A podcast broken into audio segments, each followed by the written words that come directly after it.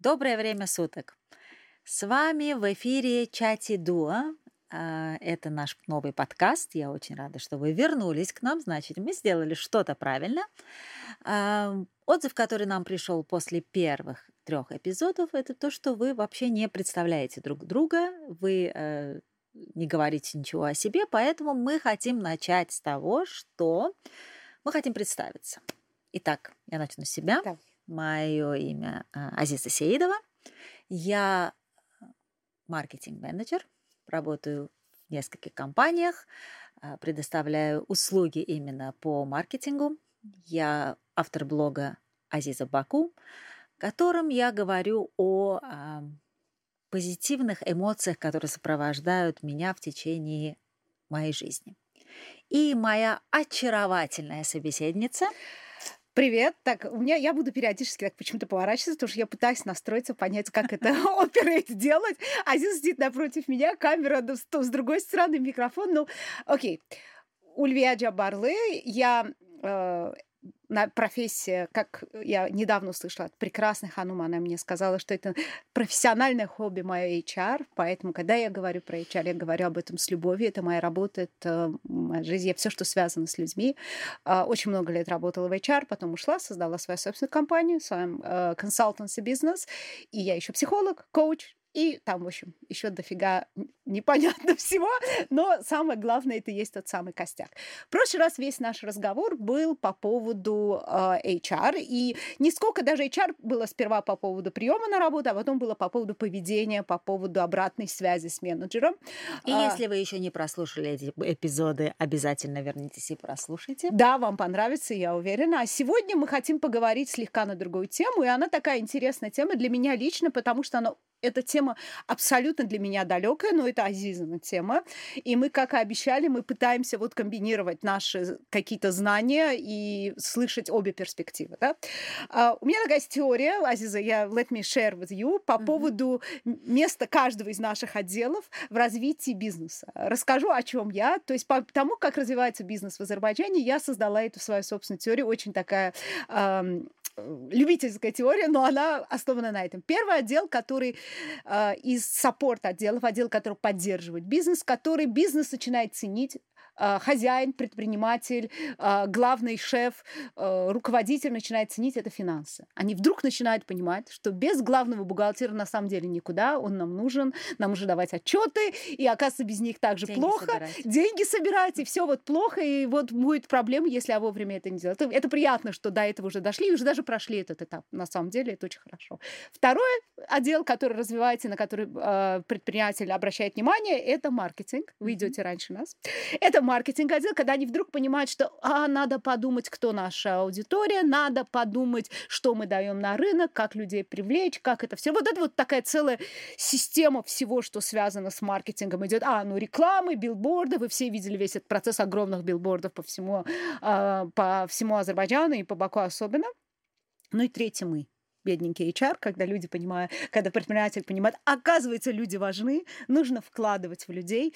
А Я думаю, мы сейчас где-то, наверное, на этапе 20-30% э, от начала пути касательно HR. Но сейчас мы хотим поговорить, где мы, на каком мы вот от начала пути на рынке вообще с точки зрения твоего, а, твоей оценки в Азербайджане. И вообще расскажи нам больше про маркетинг. Что это такое, с чем его едят, почему он важен? Ну, э, из того, что ты только что сказала, много меня удивило, но сейчас я к этому Давай. вернусь. Я думаю, что после того, как э, предприниматели послушают наш сегодняшний подкаст, они наконец-таки поймут, кто их бог. А HR. Нас HR. Не, ну, ну, это HR, если они хотят нанять правильных людей, правильных маркетологов. Да, да. Точно, а, да, да. А маркетинг им нужен для того, чтобы реально сработал их продукт к сожалению, вот ты назвала такое выражение, как э, целевая аудитория. Я э, не согласна с тем, что реально люди э, сейчас в своем большинстве, то есть большинство предпринимателей в Азербайджане, нанимая маркетолога, думают о целевой аудитории. Okay. Сегодняшний, на сегодня, к сожалению, реальность такова, что маркетологов нанимают для того, чтобы сделать какой-то постер для билборда, поиграй со шрифтами, логотип у нас уже есть, продукт у нас уже есть. Просто вот посмотри, куда это можно разместить. Вот на там э, в Ахмедлах можно сделать э, билборд. Вот давай подумаем, куда нам разместить вид фасон. Вид так, фасон. Да, вид да, фасон. вид фасон. Görsensin, да, Да, там вот это у нас упаковка, я, мы его решили сделать зеленым цветом. Почему зеленым цветом? Потому что это любимый цвет моего сына. Нет, маркетинг это не про это. Маркетинг, э, во-первых, должен подключаться с самого начала, когда идет разработка вашего продукта. Маркетинг должен точно понимать, кто ваша целевая аудитория. А а вот это все фонты, а, упаковка, а, логотип, это все вот такая вишенка на торте, который к тому времени мы э, разрабатываем это все, когда мы понимаем идеально, кто наша целевая аудитория. Если наша целевая аудитория это мужчины с, борода, с, с бородой и там, которые на мотоциклах ездят, ты не можешь сделать розовую упаковку, понимаешь? Ты, ты, долж, ты должен четко понимать, кто твоя целевая аудитория. Как определить? Вот ты сейчас сказала, интересно, ты должен Мгм. то четко понимать. Вот сама начиная свой бизнес, я знаю, что это одна из вещей, которую мы с партнером очень долго и много обсуждали, да. А, Кто наша целевая аудитория, как на нее правильно выйти, это как найти ее. Мгм. Да, целевая аудитория может быть довольно широкая и довольно а, узкая, да, то есть ты можешь уйти в дебри вот этой своей целевой аудитории. То есть нету ни одного продукта, который а, был бы массовым. То есть Мгм. массовых продуктов не существует. И те, кто, когда ты приходишь к предпринимателям и говоришь, кто твоя ауди- целевая аудитория, он говорит, ну как, вот он нужен всем. Вот мой продукт нужен всем. Нет, такого не бывает. Ты должен четко. Хорошо, а вот эти продукты, которые мы все используем, то есть их же много, мы все используем какие-то продукты постоянно. Да, но э, Это не нет, массовое э, всё равно. Нет, э, есть э, продукт, э, есть монополия продуктов. То, то есть есть, например, предположим, там а, в советское время был порошок Лотос. Вот кроме порошка Лотос не было вообще ни Окей. одного другого порошка. Это монополия, это один продукт. Сейчас в данное время есть довольно широкая большая линейка продуктов, и э, ты должен понимать, э, куда тебе залезть со, своей со своим продуктом и на какую э, аудиторию ты должен именно тар- затаргетировать своего, своего, ам, свой продукт. Если, например, э, я помню в советское время, в 90-е года был э, подгузники, да, Мгм. на рынок зашли памперсы. А, да, да? да, да, да. А, И сейчас памперсы на сегодняшний день стал именем нарицательным. Да, То есть да. человек может прийти в магазин, а, спросить про памперсы, а купить хаггис. Но просто он зашел уже к нам в Первым, да. подсознание с первым брендом, который, то есть Да. называют не подгузники, а называют памперсы. Самое это как Серокс, Памперс. Я думаю, у нас в Совершенно. советское время, распад Советского Союза, таких было несколько экземпляров, которые, примеров, которые так зашли. Совершенно, э, совершенно верно. И как ты говоришь, вот, то есть ты э, определяешь свою целевую аудиторию. Ты рисуешь портрет, ты рисуешь портрет человека. Кто этот человек, а, чем он занимается, что он любит, какая, какова его э, боль. Раньше это было чисто заточено под демографию, то есть там мужчина средних Мгм. лет со средним достатком, с собакой, с двумя детьми. Сейчас это уже не работает. Недавно мне очень было интересно прочитать про а, исследование Netflix, которое пр- Мгм. проводила. Значит, они решили э, провести исследование, посмотреть, кто их смотрит и что смотрят какие-то определенные категории э, людей. И каково было э, изумление, что э, одни и те же сериалы, там, например, какой-то «Во все тяжкие», «Breaking Bad», э, Squid Games могут смотреть как молодые ребята, Мгм. так и взрослые люди. То есть исследования первоначально, они были, э, было сделано для того, чтобы просчитать алгоритм, что тебе будут, какого рода фильмы тебе будут Рекомендовать. Мгм, Да?